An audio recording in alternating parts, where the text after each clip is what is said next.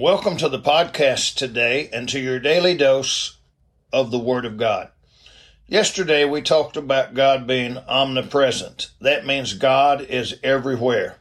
There's nowhere that you can go that God is not there. Wow. Think about that for just a minute. Today I want to talk to you about God being omnipresent, part 2. Allow me to read a couple of verses again today. Proverbs 15:3 says, "The eyes of the Lord are in every place, beholding the evil and the good." Hebrews 4:13 says, "Neither is there any creature that is not manifest in his sight, but all things are naked and opened unto the eyes of him with whom we have to do."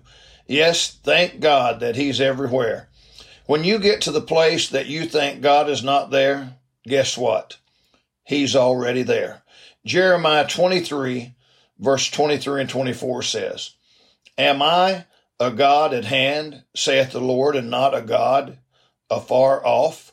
Can any hide himself in secret places, that I shall not see him, saith the Lord? Do not I fill heaven and earth, saith the Lord?" Wow.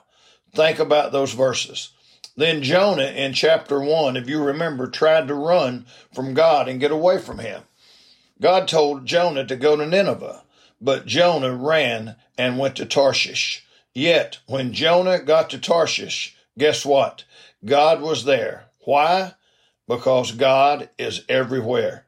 Adam and Eve, when they sinned in the Garden of Eden, tried to hide from God. Yet, God knew exactly where they were and what they had done. It's so hard for our finite minds to grasp the greatness, glory, and splendor of Almighty God. Thankfully, we have the Bible to help us understand who God is. If we could grasp that the God that we serve is so great and wonderful, what a difference it would make in our lives. No matter where you are today, know that God is there. You may not see him or even sense him, but know that he is there. If you're going through troubles, storms, heartaches, or etc., know that God is right there with you.